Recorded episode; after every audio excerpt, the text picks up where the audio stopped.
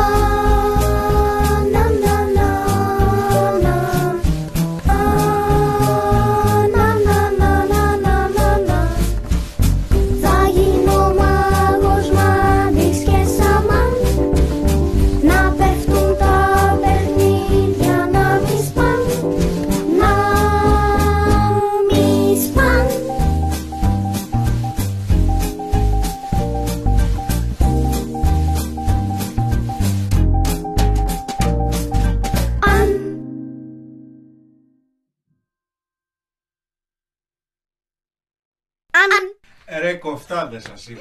Νόμιζα ότι λέγαμε το ρεφρέν. Δεν λέγαμε το τελευταίο. Το τελευταίο θα πούμε, όχι το Ξέρεις τι θα πεις; Ναι. Ποια; Αν είχα για, τα, α, αυτά, αν είχα για ξαδερφή τη Μουλάν, αν ξέρω το μωρό να κολυμπάν και το Σούπερμαν. Εντάξει, πάμε. Κοφτά, αν... κοφτά. Αν... αν... Αυτό, πάμε ξανά. Αν... Α, να, να, να.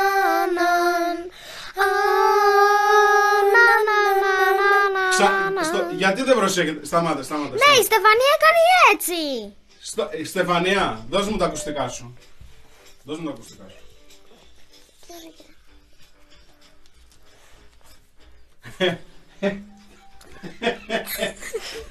Δεν ακούει τίποτα, ρε Σιγιάννη.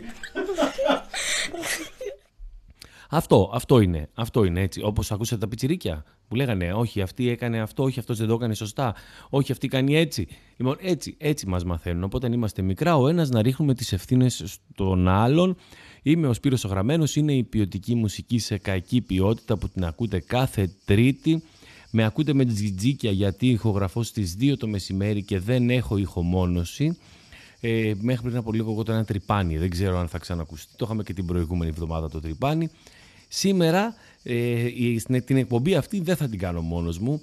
Κάνα δύο ώρο πριν αρχίσω να την ηχογραφώ. Πήρα τηλέφωνο το Δημήτρη το Μητσοτάκη, τον ξύπνησα και θα κάνω μία εκπομπή μόνο Μητσοτάκη. Ενδιάμεσα θα ακούσετε την κουβέντα μας και διάφορα τραγούδια από όλη την καριέρα του Δημήτρη Μητσοτάκη που ξεκινάει κάπου εκεί στα μέσα της δεκαετίας του 80.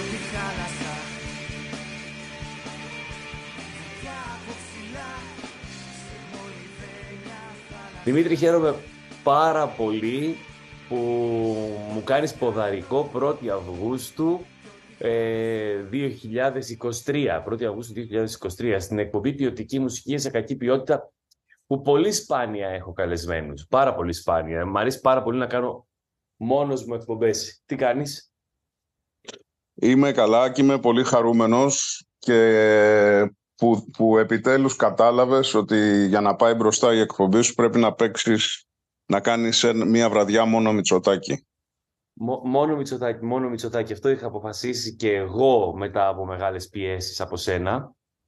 Ότι ναι. πρέπει να παίξω μόνο, μόνο εσένα. Ε, ναι. Πού, πούς είσαι κάπου στο εξωτερικό, πού σε βρίσκουμε; Ε, όχι, είμαι εδώ πέρα στο κλεινό Νάστι, εδώ πέρα βράζουμε στο ζουμί. Ε... δεν, είσαι, δεν, δεν, δεν κάνεις τριήμερα συνέχεια, επειδή είναι τρίτη σήμερα δηλαδή, έχεις γυρίσει από το τριήμερό σου. Έκανα το τριήμερό μου, αλλά τις τρίτες είμαι εδώ. Ε, Γενικώς τις τρίτες είμαι στην Αθήνα Ωραίο, και φεύγω την Παρασκευή. Αν ήμασταν βίντεο θα έπαιζε από κάτω. Τις τρίτες ο Μητσοτάκης είναι στην Αθήνα. Αυτό ναι, είμαι για να ακούω την εκπομπή σου βασικά, γιατί δεν έχω καλό ίντερνετ εκεί που πηγαίνω. Στα νησιά, στα νησιά που γυρνάς. Στα νησιά που πάω, ναι. Και, και... Να, να, να, να, να, τακούνι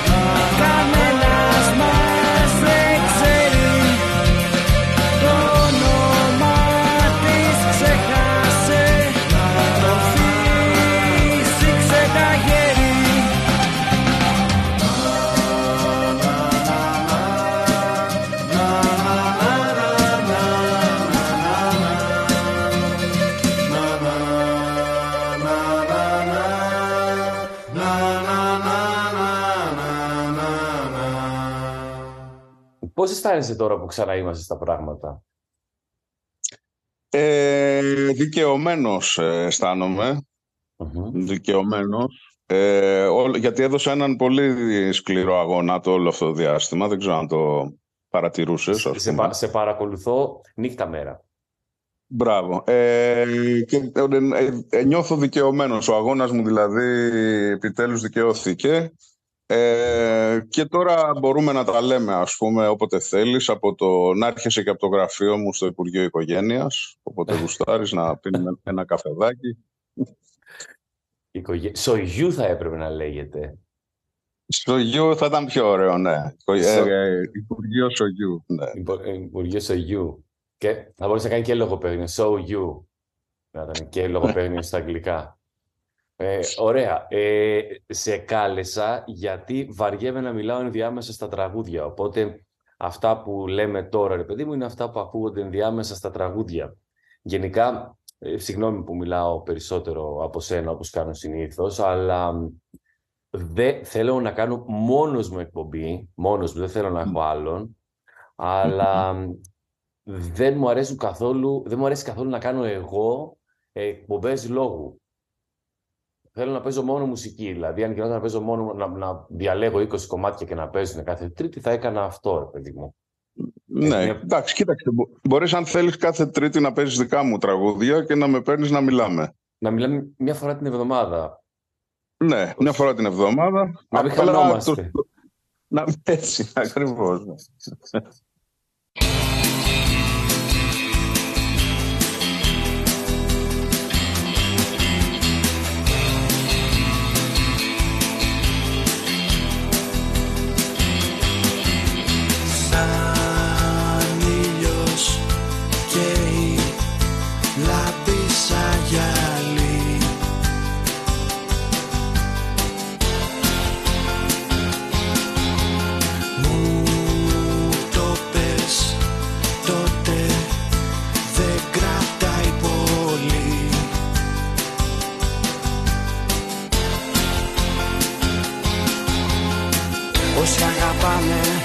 Κι όσοι πονάνε Τα μάτια κλείνουν και γελάνε. Κάτι τους θέλει και μοιάζουν ξένοι Τα χέρια ανοίγουν και πετάνε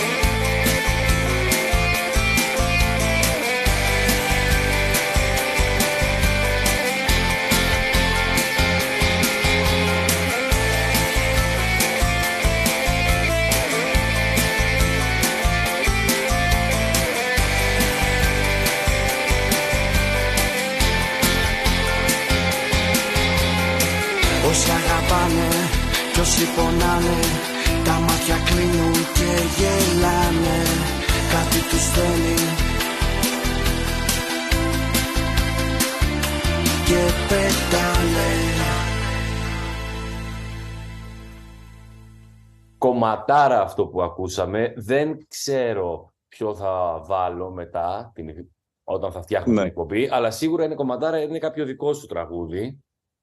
Από, Ε, ναι, είναι. από ενδελέχεια. Από ενδελέχεια, ναι. Μ, Θες, θες να μου μιλήσεις για τους ενδελέχεια; Εντάξει, δεν είναι. Τι θέλεις, ό,τι, ναι, ό,τι γουστάρεις. Θέλω να μου πεις πό- πώς ξεκινήσατε, πώς, ε, ε, φτιά, ποιο- πώς, πώς κατάφερε ε, ένα συγκρότημα στα τέλη του 80, στις αρχές του 90 να κάνει αυτό που προσπαθούν πάρα πάρα πολλά συγκροτήματα να κάνουν τώρα, να, να στηθούν έτσι, να, να συνδεθούν και να έχουν επιτυχία. Με την καλή έννοια. Εντάξει, ναι. Ε, Αυτά τα πράγματα που συνέβαιναν τότε δεν νομίζω ότι θα ξανασυμβούν ποτέ. Όσο καλά και να είναι τα group σήμερα. Μμμ. Δηλαδή τότε ήταν, αν θέλεις, ήταν η εποχή τέτοια. Ε, καταρχάς, δεν είχε καμία σχέση με τη σημερινή εποχή. Ε, ήταν πολύ γόνιμο το έδαφος για, τα, για το ελληνικό ροκ εκείνη την περίοδο. Μετά, ε, μετά την επιτυχία που είχαν δηλαδή οι τρύπες, ε, οι εταιρείες είδαν, ε, μ, αν θες ας πούμε να το πω λίγο κομψά, το είδαν ψωμί σε αυτή τη δουλειά Μμμ. και αρχίσανε και ψάχνανε ε, για ροκ συγκροτήματα ε, να βγάλουν. Οπότε εκείνη την περίοδο ξεπηδήσανε αρκετά γκρουπ.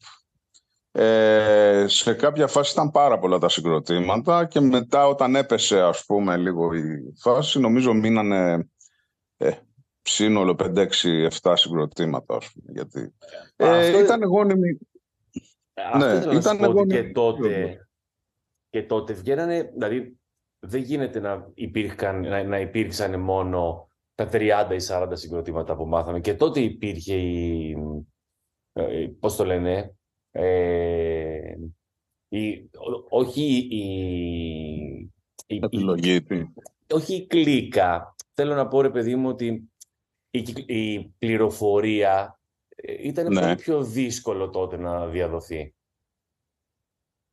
Ναι ρε παιδί μου, αλλά ξέρεις τι, τότε κάναμε, με, πήγαινε σε ένα demo σε μια εταιρεία. Πόσο εύκολο ήταν να Ε, ακούσουν αυτό το demo όμως; Ε, πόσο εύκολο ήταν να ακούσουν το demo. Ε, εντάξει, συνήθως βοηθούσε το να υπάρχει κάποιος γνωστός σε μια εταιρεία για να φτάσει στα αυτιά του παραγωγού, ξέρω εγώ.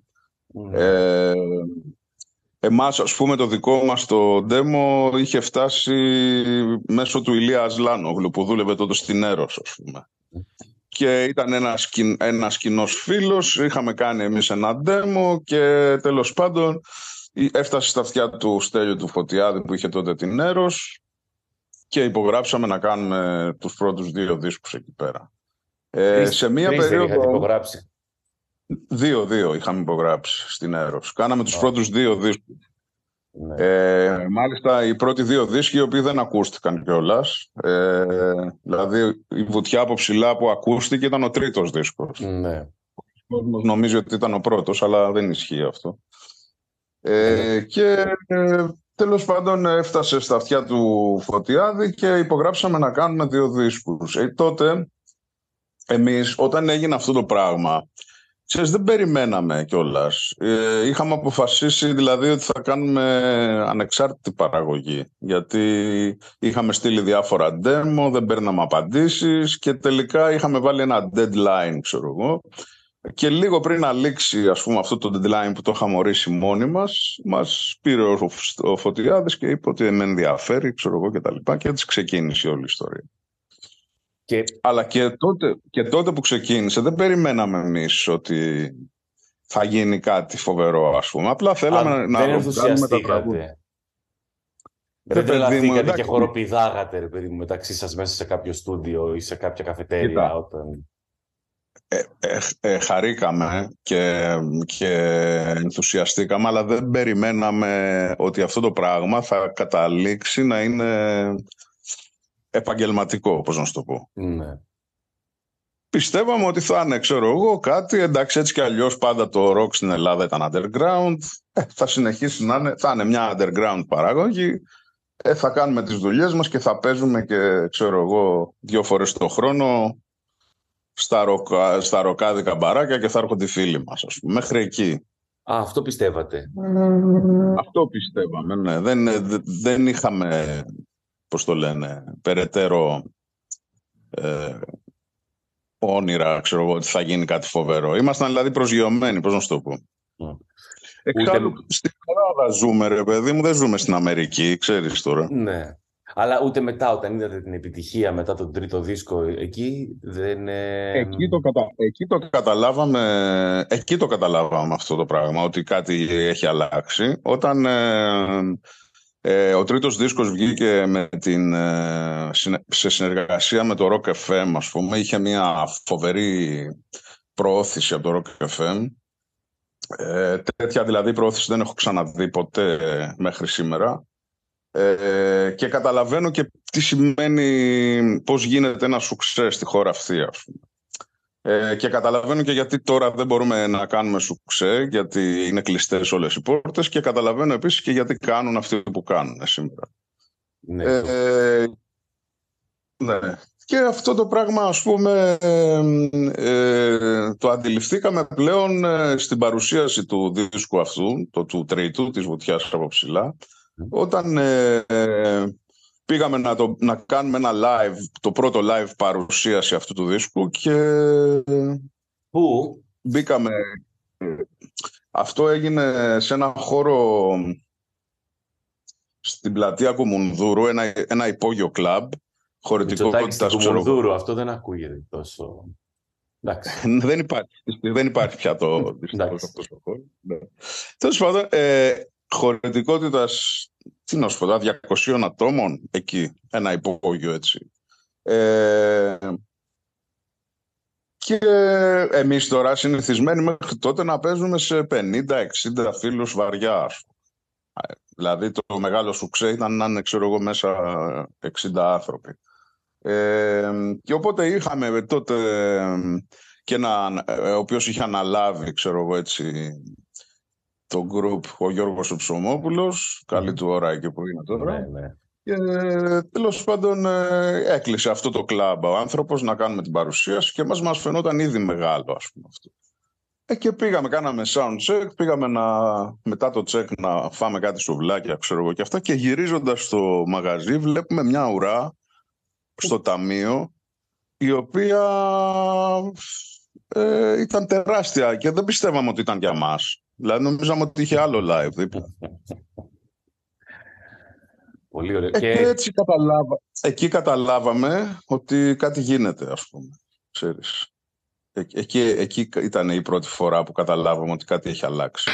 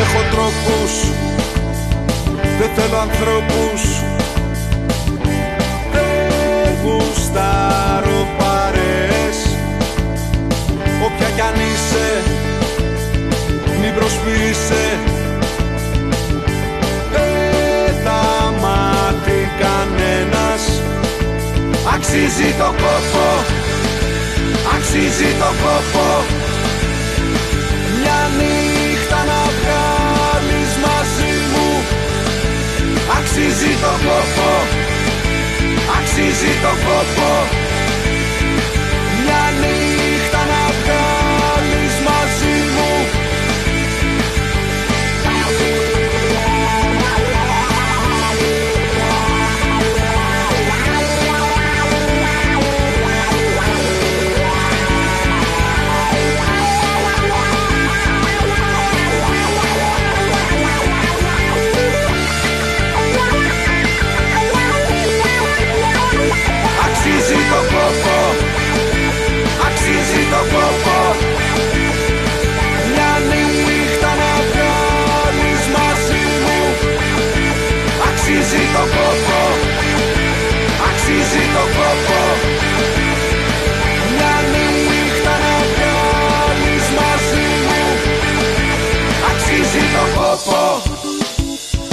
Αξίζει το κόπο.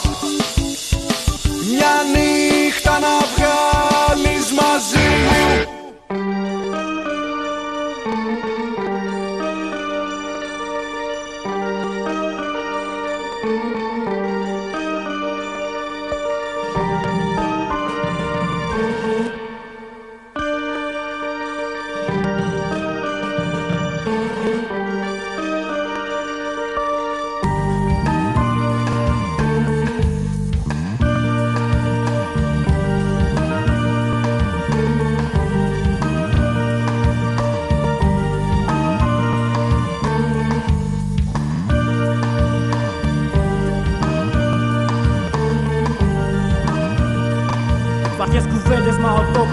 τόπος ελαφρύς Παλιό γραμμόφωνο διαβάζει τη ζωή σου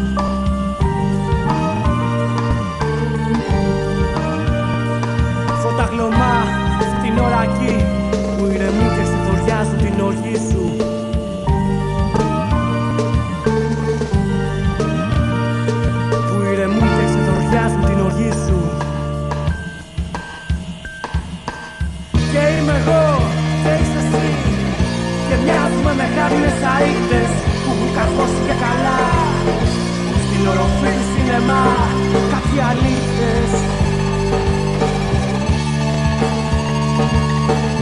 Και είμαι εγώ και είσαι εσύ. Και μοιάζουμε με χάρινες αείτες Που έχουν καρφώσει και καλά Στην οροφή του σινεμά Κάποιοι αλήτες που έχουν καρφώσει για καλά κάποιοι αλήτες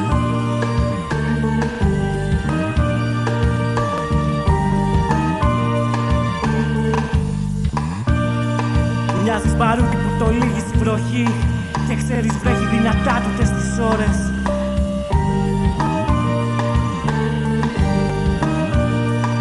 Κι όσοι αγαπούν, τόσοι μισούν άμα δεν μάθουν να παλεύουν με τις μπόρες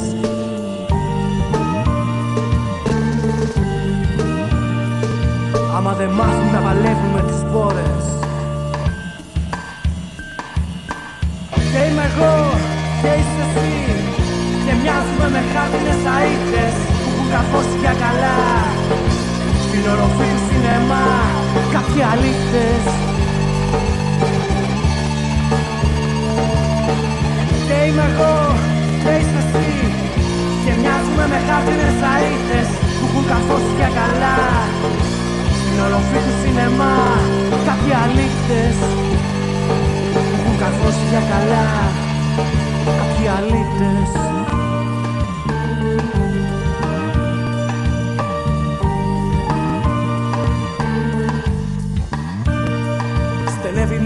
το πέρασμα στενό Σαν καρβουνιάρικος σαλπάρι από το λαύριο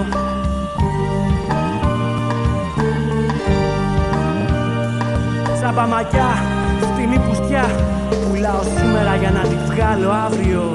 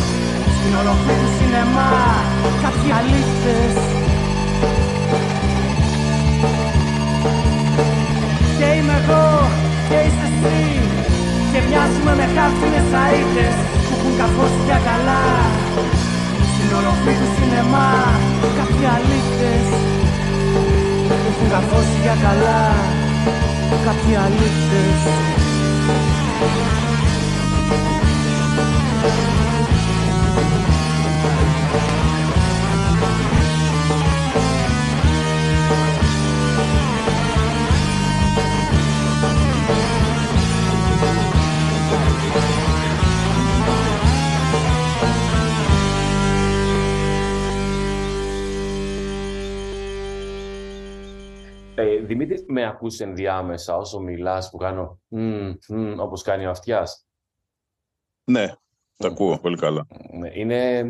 Δεν ξέρω αν το έχω πάρει αυτό από τον αυτιά ή αν το έχει Ναι. πάρει τα αυτή μου. Μα λογοπαίγνιο, Ω. κακό. Κακό, το Ω. πετάω. Το πετάω, δεν θα το βάλω καν αυτό στην εκπομπή, δεν θα παίξει καν.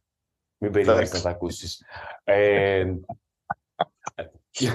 νιώθω την ανάγκη να το κάνω. Νιώθω την ανάγκη να κάνω μμ, μμ, όσο μιλάει ο άλλος, γιατί επειδή δεν έχουμε και εικόνα, μπορεί να νομίζεις ότι έχω πάει στην τουαλέτα, ότι σε έχω αφήσει και μιλάς μόνος. Δεν θέλω να πιστεύεις τέτοια πράγματα.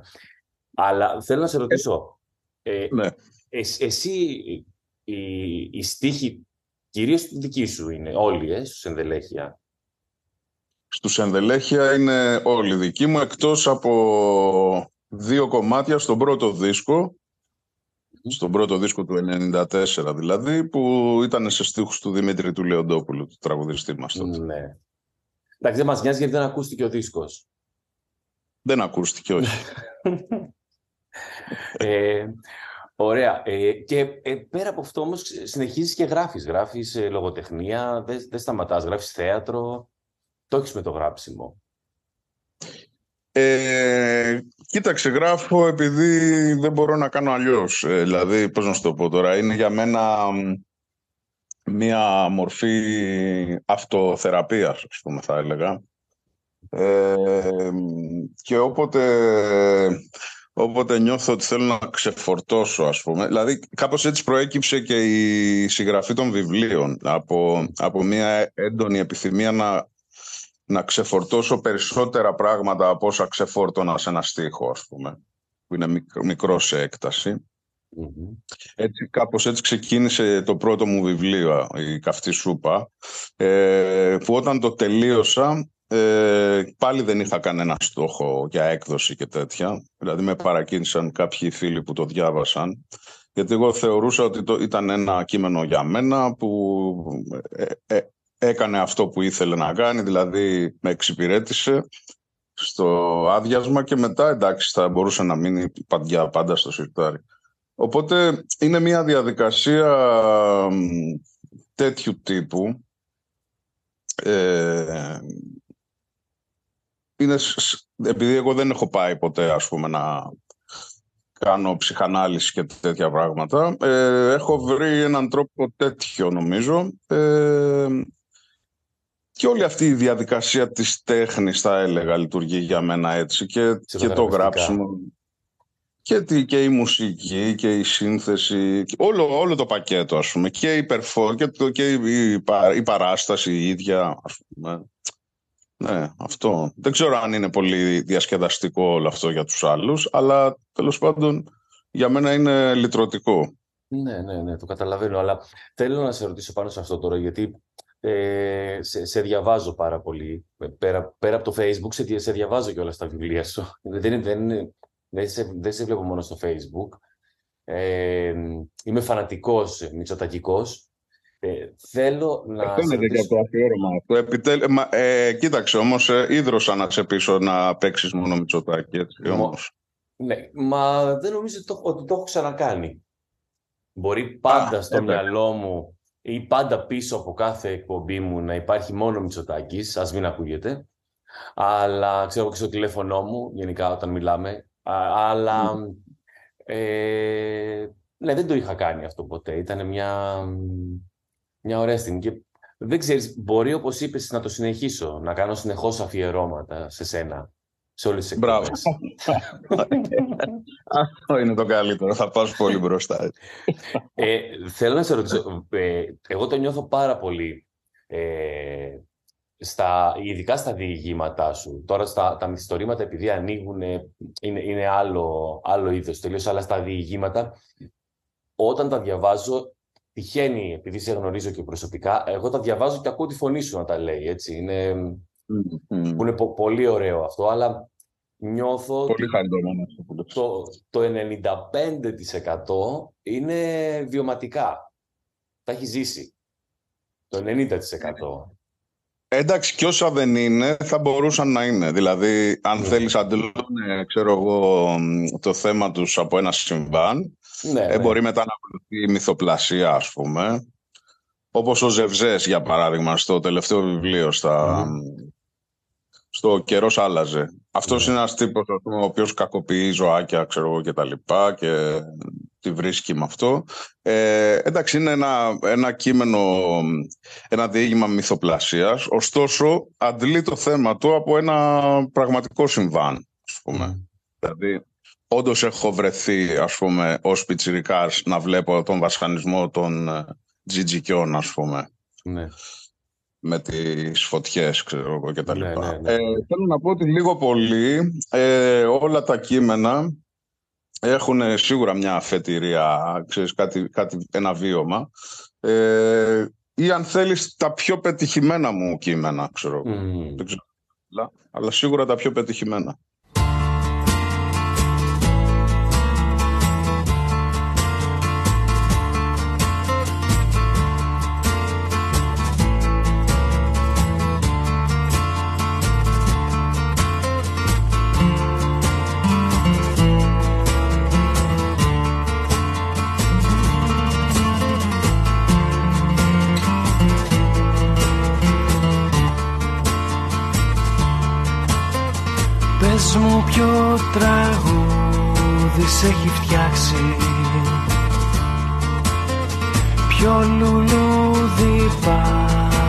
Σου έχει στάξει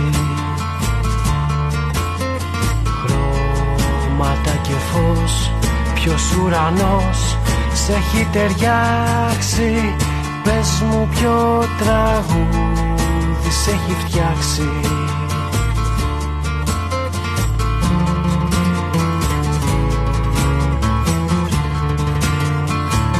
Και κράτησα στα χέρια του κορμιού σου τα σημάδια και βρέθηκα.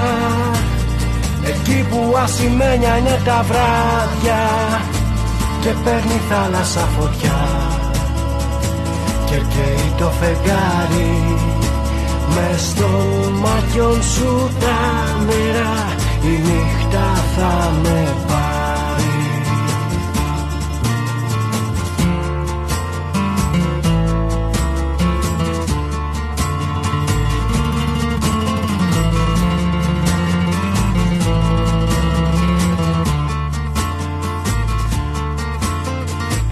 Πες μου ποια σιρήνα σε έχει φέρει. Ποιας θεάς σε σκάλισε το χέρι. Ποιο κρυφό νησί, ποια χαραυγή Ποιου νότου αστέρι. Πες μου ποια σιρήνα σε έχει φέρει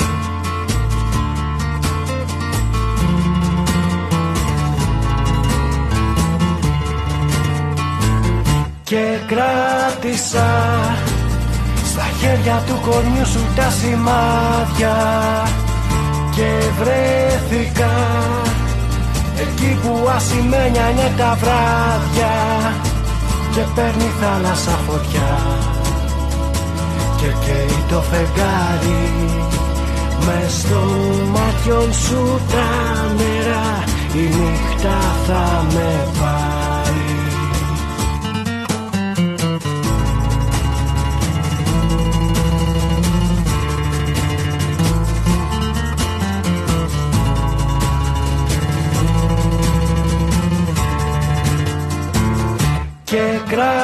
Στα χέρια του κορμιού σου τα σημάδια Και βρέθηκα Εκεί που ασημένια είναι τα βράδια Και παίρνει θάλασσα φωτιά.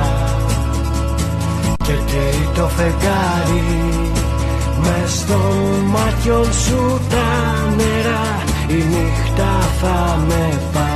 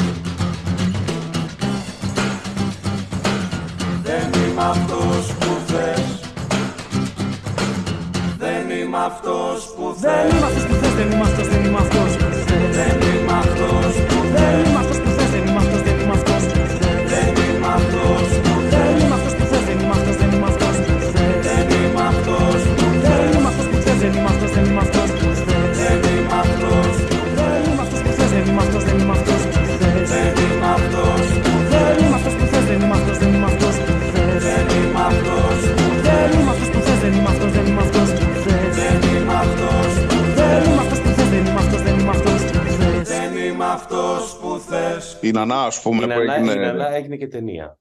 Ταινιάκι. που έγινε ταινία μικρού μήκους, Μμ. είναι και αυτή μια ιστορία η οποία είναι από πραγματικά γεγονότα ε, εμπνευσμένη. Ναι, ήταν πολύ σοκαριστικό που είχα διαβάσει το, το διήγημα και το είχα νιώσει τόσο πολύ όταν είδα την ταινία. Ήταν. Ε, ξανασοκαρίστηκα όσο είχα σοκαριστεί και στο. Δηλαδή και. Ναι, μπράβο στο σκηνοθέτη είναι αυτό. Ναι. Ο Μαρίνος ο Σκλαβουνάκης είναι αυτός. Μμμ. Θα τον αναφέρουμε κιόλας. Έχει... Ναι. Αυτή είναι η δεύτερη του ταινία. Η πρώτη του ήταν το Όλα για όλα. Επίσης καταπληκτική μικρού μήκους ταινία, πάρα πολύ ωραία. Την Ανάτη βρίσκουμε; Την Ανά τη βρίσκουμε στο YouTube, είναι ελεύθερη. Ωραία. Πατάμε Νανά. Άμα θέλεις Δημήτρης Μητσοτάκης ή Μαρίνος Κλαβουνάκης ε, και βγαίνει το... είναι ελεύθερη. Είναι κάποια κλίκα κριτικών; Αυτή είναι κάποια παρέα. Όχι, είναι ο επιστημονική άνθρωπος κριτική. αυτός, είναι από την Κεφαλονιά. Ε, το, το επίθετο είναι τυχαίο, τυχαία κριτικό. Ε, είναι μισός Κεφαλονίτης και μισός είναι εμ, από την ε, Οκεανία. Η μητέρα του ήταν, ε, είναι ε, α, αβορίγινας. ας πούμε. Οπότε, Πολύ άσχημο αυτό, ε. Πολύ άσχημο αυτή η λέξη, το ότι πήγανε οι Άγγλοι και είπανε τον κόσμο που ζούσε στην Αυστραλία Aboriginal. Ναι, ναι. Τους ηθαγενείς εκεί. Ναι. Όταν είναι, δεν είναι original. Φοβερό. Ναι, ναι, φοβερό. Ε, έμεινε όμως έτσι. κάπως. Ναι, ναι, ναι, ναι. Ρώτα τη νύχτα να σου πει Τι λένε όσοι είναι μόνοι Κι όσοι δεν ονειρεύονται Κι όσοι δεν αγαπιούνται. Τι λένε όσοι χάνονται και όσοι λησμονιούνται και όσοι βλέπουνε το φως όλο να χαμηλώνει. Ρώτα τη μέρα που θα έρθει πιάνου η καρδιά σπαράζει. Και πως αντέχει να χτυπά όταν γλυκό βραδιάζει. Ποιον καταπίνει η φωτιά και δεν ρωτά κανένα. Ρώτα και μένα να σου πω πόσο χωρίς εσένα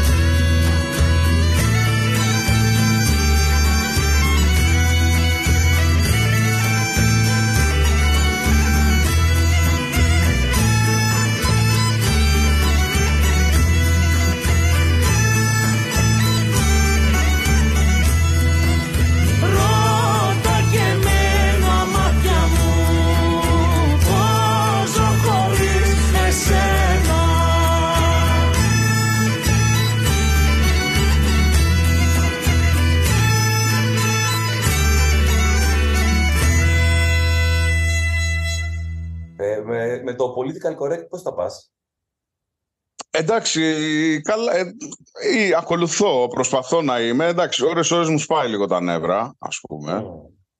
Ε, εντάξει, νομίζω ότι ρε παιδί μου, όπως όλα τα πράγματα, όταν παραγίνεται κάτι, Ναι. εντάξει, μετά έχει το αντίθετο αποτέλεσμα, ας πούμε. Ε, χρειάζεται ένα μέτρο σε όλα. Εντάξει, τώρα μη, δηλαδή, μη φοβόμαστε κιόλας να μιλήσουμε τελείως. Εντάξει. Σίγουρα αυτό που, που, που νιώθω εγώ, που κάπως πάντα το έχω στο μυαλό μου, είναι ότι οι ακραίες φωνές ε, χρειάζονται, ε, λειτ- λειτουργούν κάπως στο να ξυπνάνε τις, ε, τις μετριοπαθείς φωνές. Ναι, Να μην εντάξει. ξεχνιόμαστε κάτι, κάτι τέτοιο.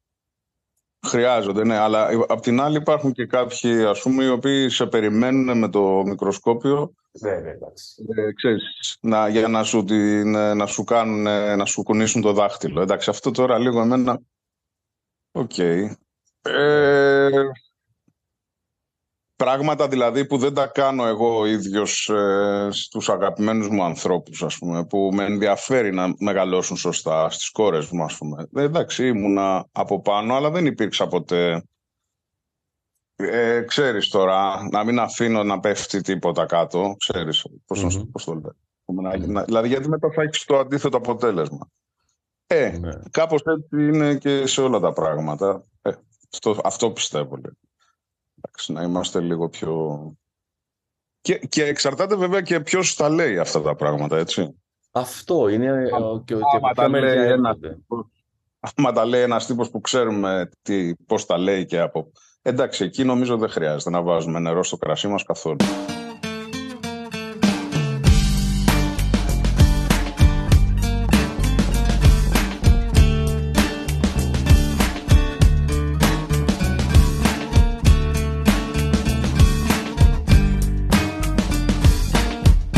Μια βαρκά ήρθα από μακριά. Φέρνει παράξενα πουλιά. Παράξενα να δεις πουλιά που βγήκαν στο λιμάνι. Έχουν περίεργη λαλιά. Ζητούν νερό, ζητούν φωλιά. Δυο λόγια μέσα απ' την καρδιά γλυκάνει. Μια βάρκα ήρθε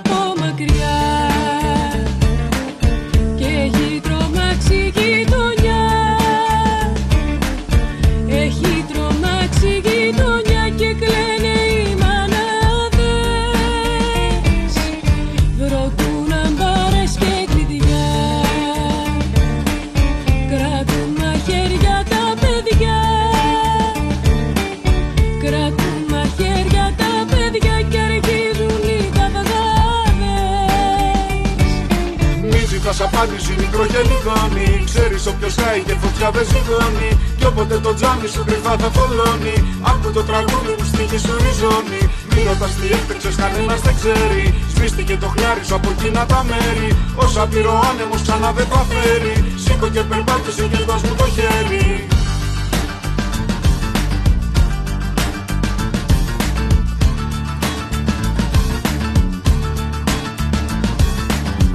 Μια βάρκα ήρθα από μακριά. Τσούρμο παράξενα πουλιά. Σπασμένα έχουν φτερά και προσκυνούν το χώμα. Κι όλο κοιτούν τον ουρανό. Σαν να είναι κάτι μακρινό.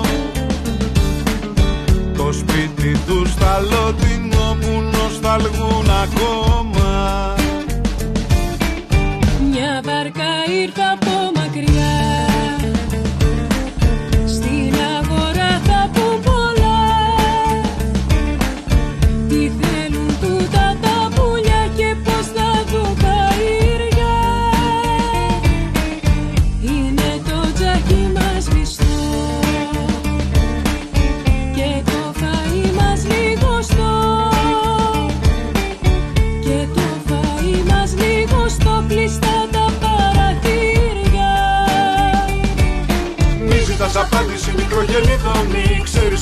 όποιος κάει και φωτιά δεν ζυγώνει Κι όποτε το τζάμι σου κρυφά θα θολώνει Άκου το τραγούδι του στη ζώνη Μη ρωτάς τι έφτιαξες κανένας δεν ξέρει.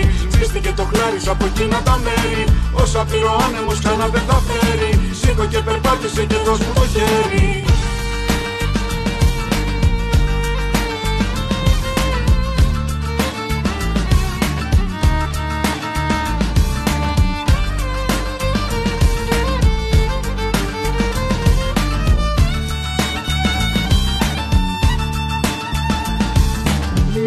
απάντηση μικρό χελιδόνι Ξέρεις όποιος χάει και φωτιά δεν σηκώνει. Κι όποτε το τζάμι σου κρυφά θα θολώνει Άκου το τραγούδι που στοιχεί σου ριζώνει. Μη ρωτάς τι έφτεξες κανένας δεν ξέρει. Σβήστηκε το χλάρι σου από εκείνα τα μέρη. Όσα πήρε ο άνεμος ξανά δεν θα φέρει. Σήκω και περπάτησε και δώσ' μου το χέρι. Ποια είναι η σχέση σου με το ρεμπέτικο, έχεις μεγάλη σχέση με το ρεμπέτικο, έτσι, από ό,τι έχω καταλάβει. Σαν φαν σου; Κοίταξε, ε, η σχέση μου με το ρεβέτικο κρατάει από πολύ παλιά. Ε, θα έλεγα ότι υπά- ε, υπάρχει μέσα μου από τα παιδικά μου χρόνια. Μ' αρέσει δηλαδή σαν, σαν παιδί καταρχάς, ενώ δεν μ' αρέσει καθόλου το λαϊκό. Ε, και είναι κάτι το οποίο δεν το έχω εξηγήσει, γιατί στην οικογένεια ακούγανε και ρεμπέτικα, αλλά ακούγανε και λαϊκά, ας πούμε.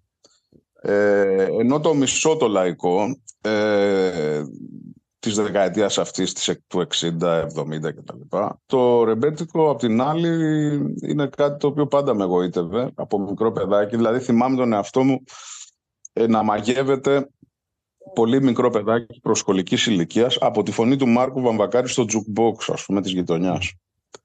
Τέλεια. Ε, το οποίο δεν ξέρω πού, από πού προκύπτει αυτό το πράγμα και τα λοιπά. Και αργότερα μεγαλώνοντας, όταν γίνανε της μόδας οι κομπανίες οι φοιτητικές, στη δεκαετία του 80, και αρχίσαν και βγαίνανε τα πρώτα βινίλια μεγάλης διάρκειας με επανεκτελέσεις ε, τραγουδιών, όχι επανεκτελέσεις, με αυθεντικές εκτελέσεις δίσκο, από δίσκους γραμμοφώνου, των ε, κλασικών ρεμπέτικων ας πούμε, σε πληροφορώ Σπύρο ότι όλα μου τα, όλο μου το χαρτζιλίκι πήγαινε εκεί. Δηλαδή έχω μία συλλογή με τέτοιους δίσκους οι οποίοι είναι αγορασμένοι με αίμα. Δεν κάπνιζες κιόλας, έτσι; Πώς, πώς; Δεν κάπνιζες τότε, λέω, γι' αυτό. Ε, Άμα κάπνιζες, τα χάλαγες εκεί τα λεφτά σου. Αυτό θέλω να όχι, πω. κα- ε, ε, κάπνιζα τότε. Ε, τότε ξεκίνησα, δηλαδή στα 19, ά- άργησα λίγο να καπνίζω. Ε, αλλά τέλος πάντων ό,τι περίσσευε πήγαινε εκεί, στους δίσκους του βι- βινιλίου, ας πούμε, για τους οποίους τους έχω ακόμα. Βέβαια σήμερα είναι όλα free, όλα αυτές οι εκτελέσεις στο διαδίκτυο. Αν το ήξερα δηλαδή δεν θα το είχα κάνει. Θα είχες κάνει, θα μάζευες τα λεφτά από τότε για να κάνεις μια συνδρομή στο Spotify, ξέρω εγώ, αργότερα. Έτσι. Και θα κάπνιζε πιο πολύ. Και μετά μπήκα, ας πούμε, και ασχολήθηκα λίγο με την κιθάρα, με τα τραγούδια, με τις φωνές ε, και ώσπου σε κάποια φάση προενδελέχεια όλα αυτά συμβαίνουν. Έφτιαξα μια κομπανία, Μμμ. τη μονολυθική κομπανία, που κάναμε ε, έτσι κάποιες εμφανίσεις ε, σε μαγαζιά, σε νησιά το καλοκαίρι. Ε, μέχρι και στην Ολλανδία είχαμε πάει για κάποιες συναυλίες και τα λοιπά. Ε, και τα, λι- εντάξει, μετά συ- συνέχισα λίγο να ασχολούμαι με αυτά τα πράγματα. Το διέκοψα την περίοδο των ενδελέχεια γιατί δεν πρόλαβαινα. Μετά το ξαναέκανα όταν διαλύθηκαν οι ενδελέχεια και τώρα πάλι το ξανασταμάτησα γιατί πάλι δεν προλαβαίνω. Ναι. Αλλά Έφτιαξες του υπάρχει- Ρεκαντίνη μετά. Ναι, η Ρεκαντίνη ήταν μια ιστορία που τους έφτιαξα ε, εκεί γύρω στο 14-15, ξέρω εγώ κάπου εκεί. Ε, κάναμε με τα παιδιά αρκετές συναυλίες, αρκετές εμφανίσεις. Ε, μετά μ, τα τελευταία τώρα τρία χρόνια έχω, το σταμάτησα και αυτό γιατί πάλι δεν ε, προλαβαίνω. Ξέρεις, αυτό είναι κάτι το οποίο το κάνω περισσότερο για το, για το κέφι μου και λιγότερο για επα, οικονομικούς λόγους, ας πούμε, επαγγελματικούς. πώς να το πω. Ε, ψ- ψυχοθεραπευτικά, όπως έλεγες. Α, Μπράβο, ναι, ναι, ακριβώς. Κύρα Κατίνας σπλαχνική που κάνεις το σταυρό σου μόλις μπανίσεις εκκλησιά και λες το δίπλανό σου για αυτούς τους μαύρους χαράχλους που βρωμήσαν τη χώρα και έχουν κλέψει τις δουλειές που να τους πνίξει η χώρα Κύρα Κατίνας πλαχνική που βρίζεις κάθε ξένο στη λαϊκή στην αγορά στο τρολεϊ στο τρένο. Λησμόνησες στο παρμπά σου που σέρνονταν στις τρύπες στου ορυχείου τις στοές στο καραβιόν τις πίπες που είναι τα καμαριά σου ο Γιώργος και η Μαρία ο γιος σου πήγε Καναδά κι η κόρη Αυστραλία. Και σου έρχονται τα δάκρυα και σου χαλούν τη μάσκα. Όταν σου λένε δεν θα έρθω μανούλα μου το Πάσχα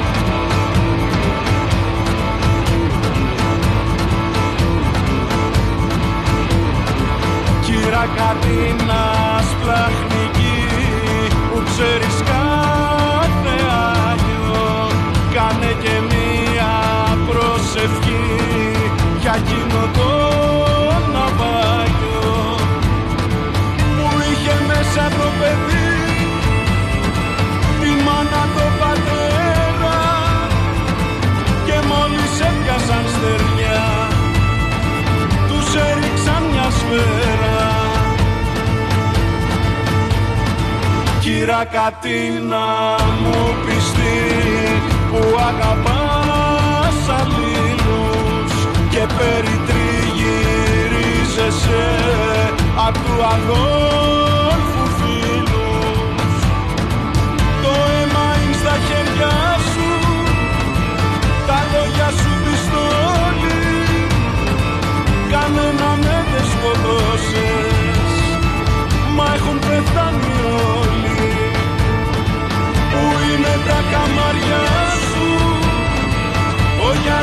Γιάννης και η Ελένη Στα ξένα βρώμο Έλληνες Και στην Ελλάδα σένει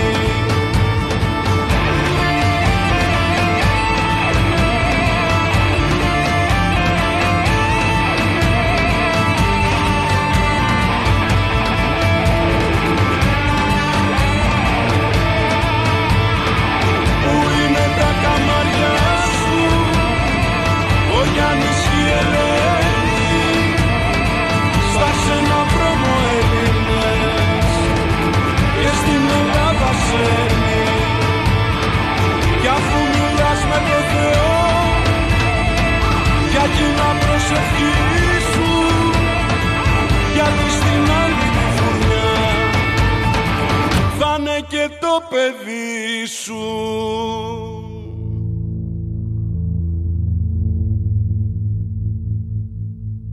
Και μετά κάνεις μία σειρά τα τελευταία δύο-τρία χρόνια, τέσσερα, ε, με singles, τα οποία τα Ναι. μαζεύεις και κάνεις ένα δίσκο. Με διάφορες συμμετοχές, που ξεχωρίζει η λίστα φυσικά, που λέμε μαζί. Και Είναι τα- το τα καλύτερο λέμε τραγούδι που έχω γράψει ποτέ η λίστα. Αυτό Η καλύτερη τώρα συνεργασία μου- σου. Μου δίνεις την ευκαιρία να το πω. Η καλύτερη συνεργασία που έχω κάνει είναι με το Σπύρο Γραμμένο στο τραγούδι Η Λίστα και είναι και το καλύτερο τραγούδι που έχω γράψει ποτέ.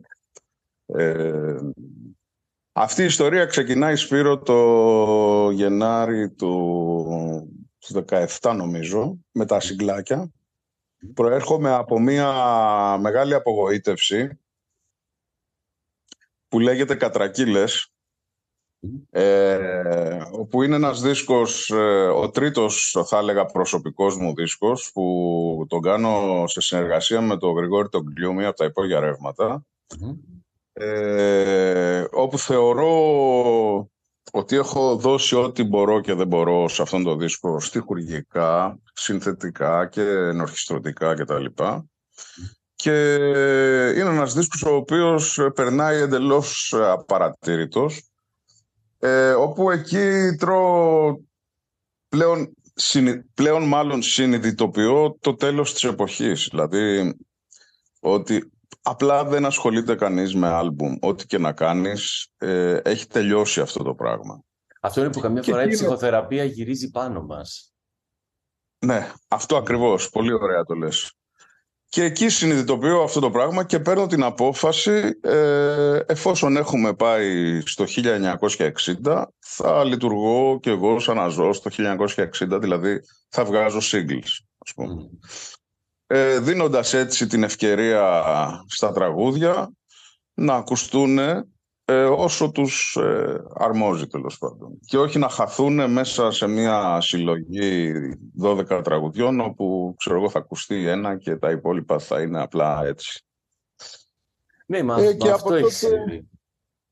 Αυτό έχει Ναι. συμβεί. Είναι τόση πολλή πληροφορία που δεν προλαβαίνει κάποιος να ανοίξει να ακούσει ένα δίσκο. Ε, ναι, καλά. πες. Πάσχουμε και από το σύνδρομο του, το ονομα, εγώ το ονομάζω το σύνδρομο του υπερκινητικού δείκτη. Το δείκτη στο δάχτυλο εννοώ. Που Ναι, ναι, ναι, ναι. δεν μπορεί να μην χτυπήσει tap στο επόμενο, ας πούμε, μετά τα 30 δευτερόλεπτα. Ξέρεις, είναι σχεδόν αδύνατον. Ε, τέλος πάντων και έτσι αποφάσισα να, μπο- να μπω σε αυτή τη, την ε, φάση με τα συγκλάκια και μετά όταν ε, μαζεύτηκαν τα πρώτα 13 τα έκανα, τα βάλα σε ένα CD για εντελώς προσωπικούς και σ- κυρίως ψυχολογικούς λόγους γιατί θέλω να υπάρχουν σε έναν υλικό φορέα και να τα έχω και στα live, ξέρω εγώ, να δίνω σε κανέναν άνθρωπο που θέλει. Και αυτό συνέβη τώρα και με τα τελευταία, ε, με τα τελευταία 14 κομμάτια που μέσα εμπεριέχει και τη λίστα που είναι το καλύτερο τραγούδι που έχω γράψει ποτέ. Ε, και νομίζω ότι δεν το μετάνιωσα. Δηλαδή, οκ, νομίζω ότι μου πήγε καλά αυτή η φάση. Ξέρω. Ε, φέτος το χειμώνα, ό- όχι απλά πήγε καλά και όχι, καλά, και όχι απλά πάει καλά αυτό που κάνεις. αλλά Φέτος το χειμώνα δεν καταφέραμε να πάμε ο ένας... ε, Εσύ ήρθες σε ένα live μου. Ναι, Σε ήρθα, ένα, ναι. σε ένα live μετά από πολύ ε, ζόρι, ακύρωσες δικό σου live για να έρθεις να με δεις Ναι. μια φορά. Ναι, ναι, ναι. Τόσο- και τόσο είπαμε, καλά. και- είπαμε μαζί και το καλύτερο τραγούδι μου.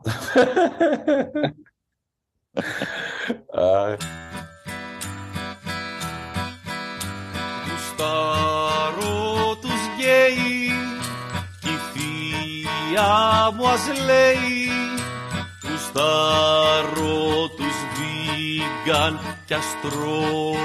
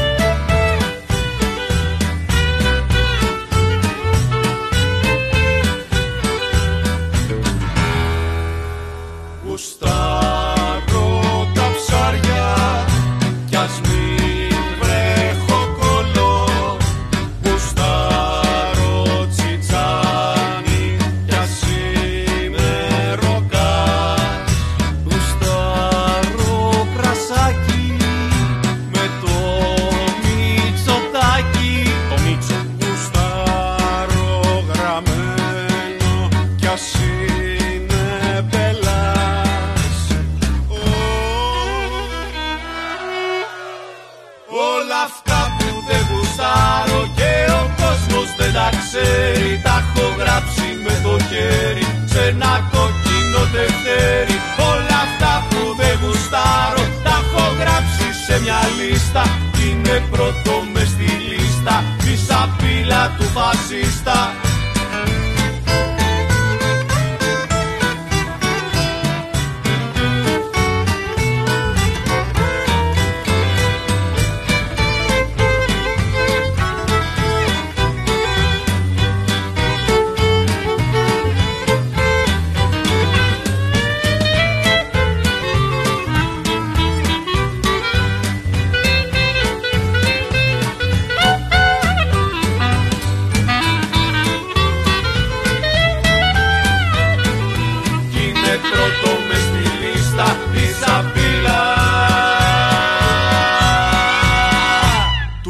φασίστα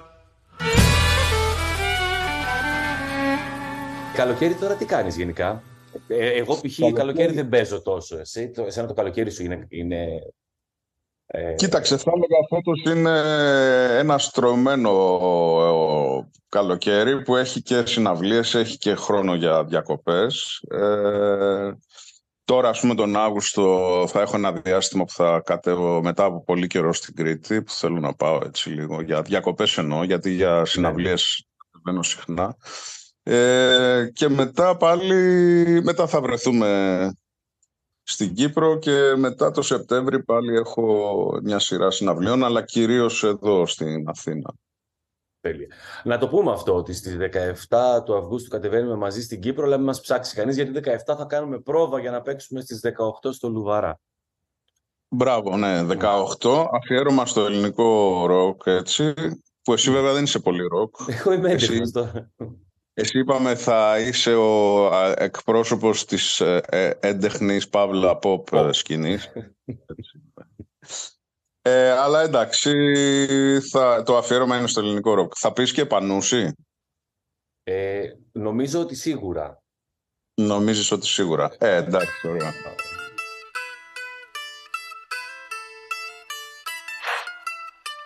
Για μπατατούρα φεναντήλ Σκοπολαμίνι κροκοντήλ Αλπραζολάμ και μόλι Σίσα και κράκ και LSD Τάι και μεθ και αίσθηση Αντεράλ και οξυκοδόνη Δεν είναι ο φιόρος και το τσοκάνι Ούτε η χιονάτη και το αυγάνι Δεν είναι ο γλάρος, δεν είναι η τρύπα Ούτε η φρύμπα και η παραμύθα. Κάπα κοκορίζου σου και ζύρο Γκάντζα και μπεβανταφού και τσίρο Ω, ω, ω. Η πιο σκληρή και ξεφτύλα ουσία Μάγκα μου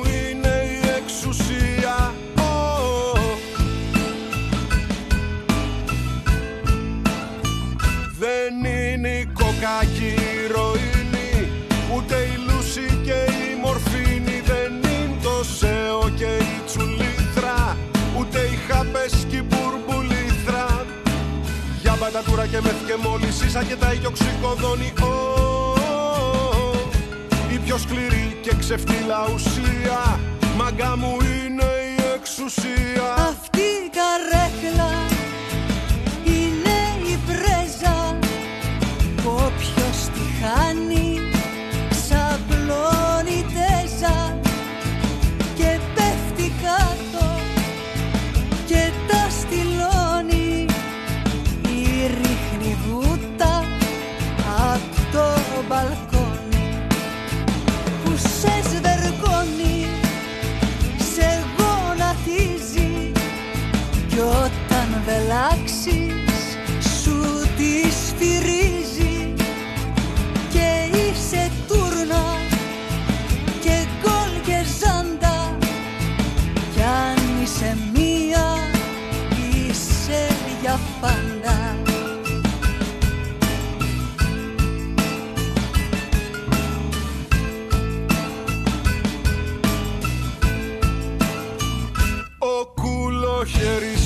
μπλιμπλίκια και της κολόνας στα τεφαρίκια. Ούτε κουμάρι ούτε μπαρμπούτι και τη σαβάντα στο παλαμούτι. Πόκα και στούκι παπάς και κουβερτακίνο φρουτάκια και σκορ και ρουλέτα. Ω, Ρίγα σπαθία, σοκούπα και ντάμες. Κάνω ρελάνς και τα κοκαλαντάνες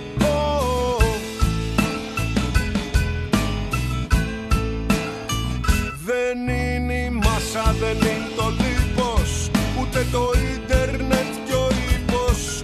Ούτε ποτήρι, ούτε μπουκάλι. Ούτε το άδειο σου κεφάλι. Βότκα, ψέτη, ουίσκι, τεκίλα, χώμα και θέση, μπαούλο και τυρλαό Η πιο σκληρή και ξεφτύλα ουσία.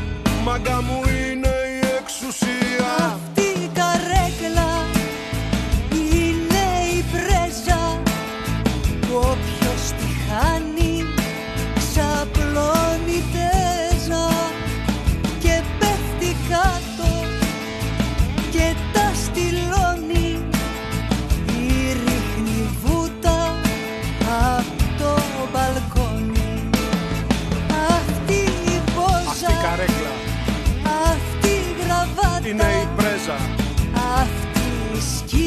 τη χάνει που είναι γάτα Ξαπλώνει τέζα.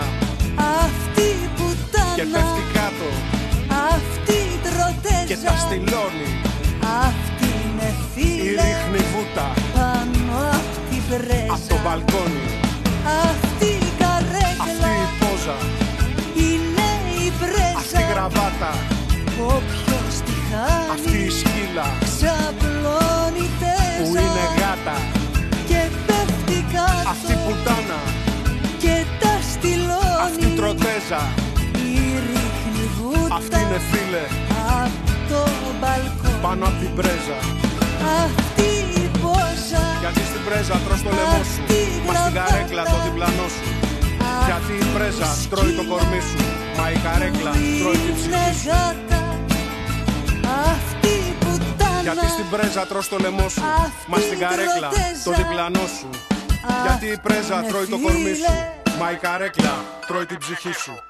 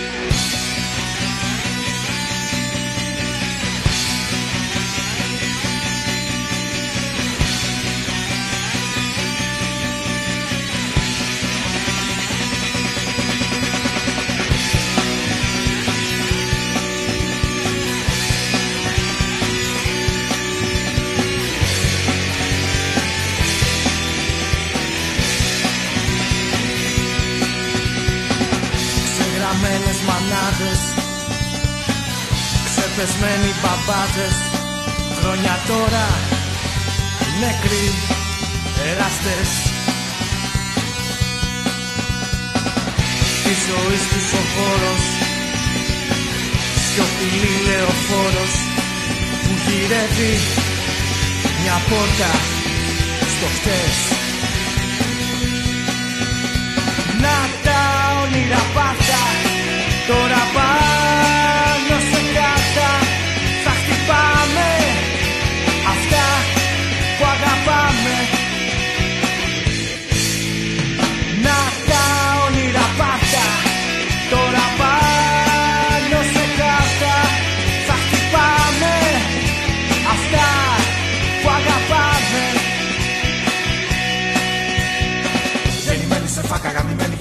για πλάκα. Κάποια νύχτα που είχε σανία. Σαν λιγμός ακροβάτης, σαν μπορνίου κρεβάτι που χτυπάς και πειλά με μανία. Σαν λιγμός ακροβάτης, σαν μπορνίου κρεβάτι που χτυπάς και πειλά με μανία.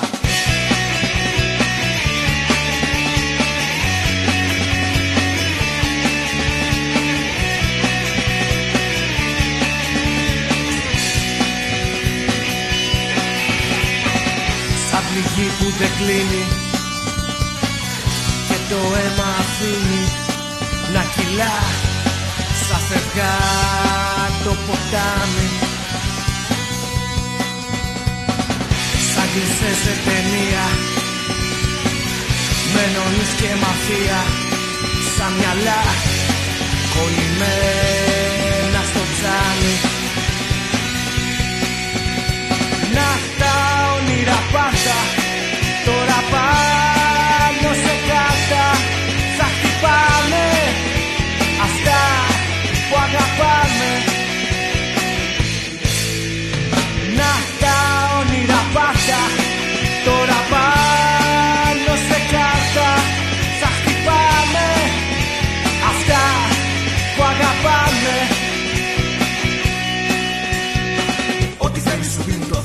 το Θεό τους προδίνουν Αν εσύ τους το πεις για φαντάσου Δώσ' τους ένα πυρούνι και για σένα γουρούνι Την καρδιά τους θα φάνε μπροστά σου. Δώσ' τους ένα πυρούνι και για σένα γουρούνι Την καρδιά τους θα φάνε μπροστά σου.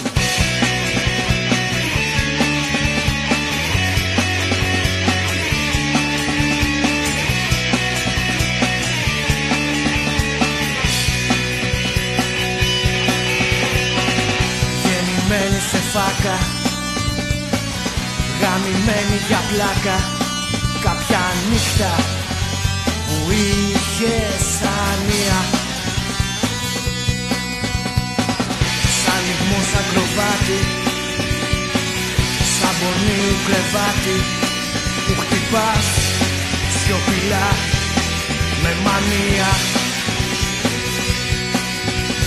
Να τα όνειρα πάρτα Τώρα πάνω σε κάρτα Θα χτυπάμε Ό,τι αγαπήσαμε φως μου. Να τα όνειρα κοίτα Για μαντέλια προβλήτα Σε μια λίμνη Στην άκρη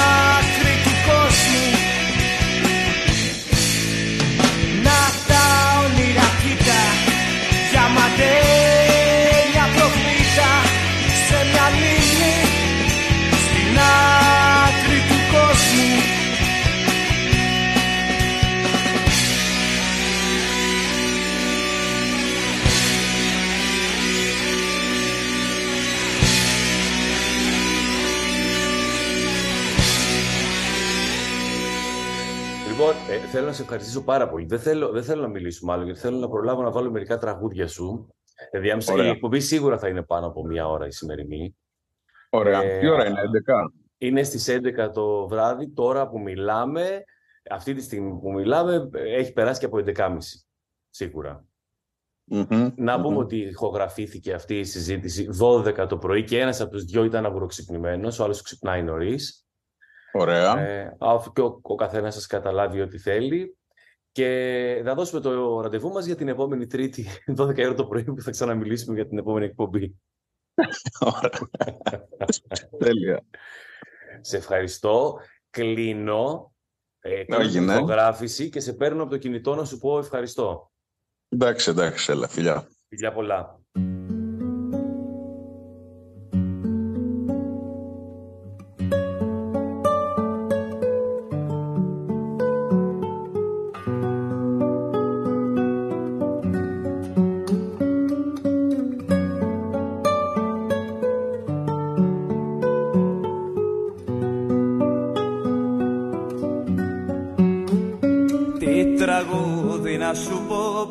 Σε ξέρει Να είναι εκεί όταν γελάς και όταν φοβάσαι. Να είναι εκεί όταν μεθάς και όταν λυπάσαι. Κι όταν κρύβεσαι στις μοναξιά στα μέρη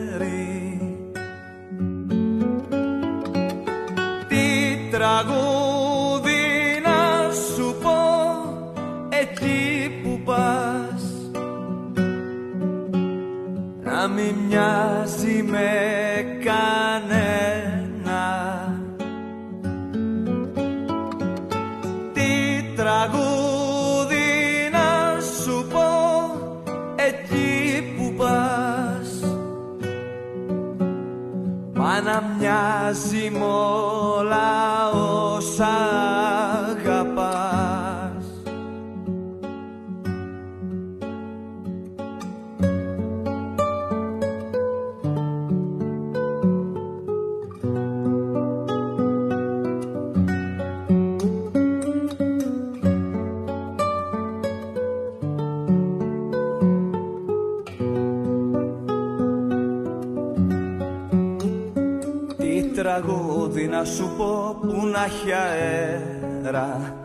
Σαν κι αυτά μες στις κασέτες που έχουν λιώσει.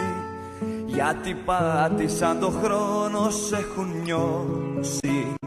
Πήραν, σήκωσαν το φως και εδώ το φέραν. Τι τραγούδι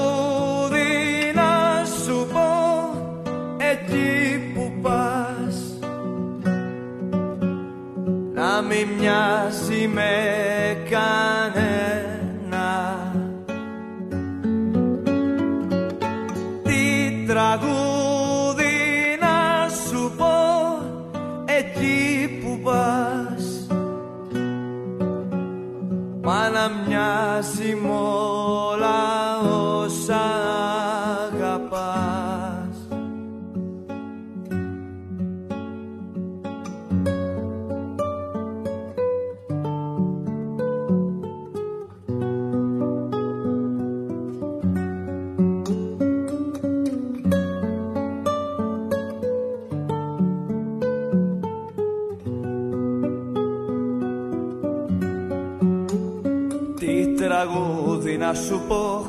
χωρίς ουσία Να το φτύνουν οι σοφοί και οι μπερδεμένοι.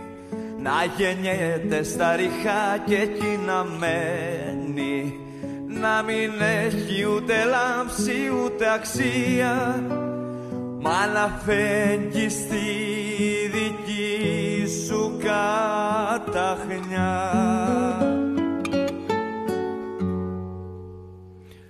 Με το τι τραγούδι να σου πω φτάνει στο τέλος αυτή η εκπομπή που ξεκίνησε την 3η 1η Αυγούστου και τελείωσε Τετάρτη 2 Αυγούστου. Μια μισή ώρα και κάτι η εκπομπή.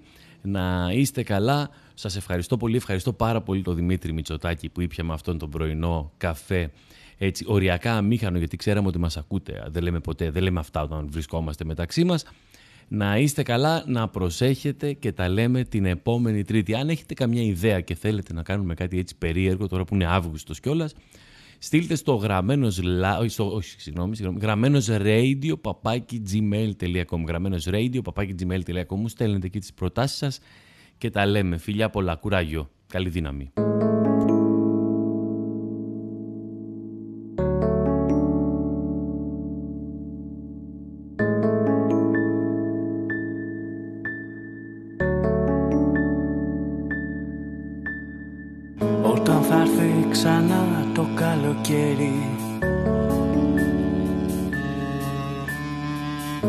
Κι ας τράψουν τα κορίτσια μες στους δρόμους.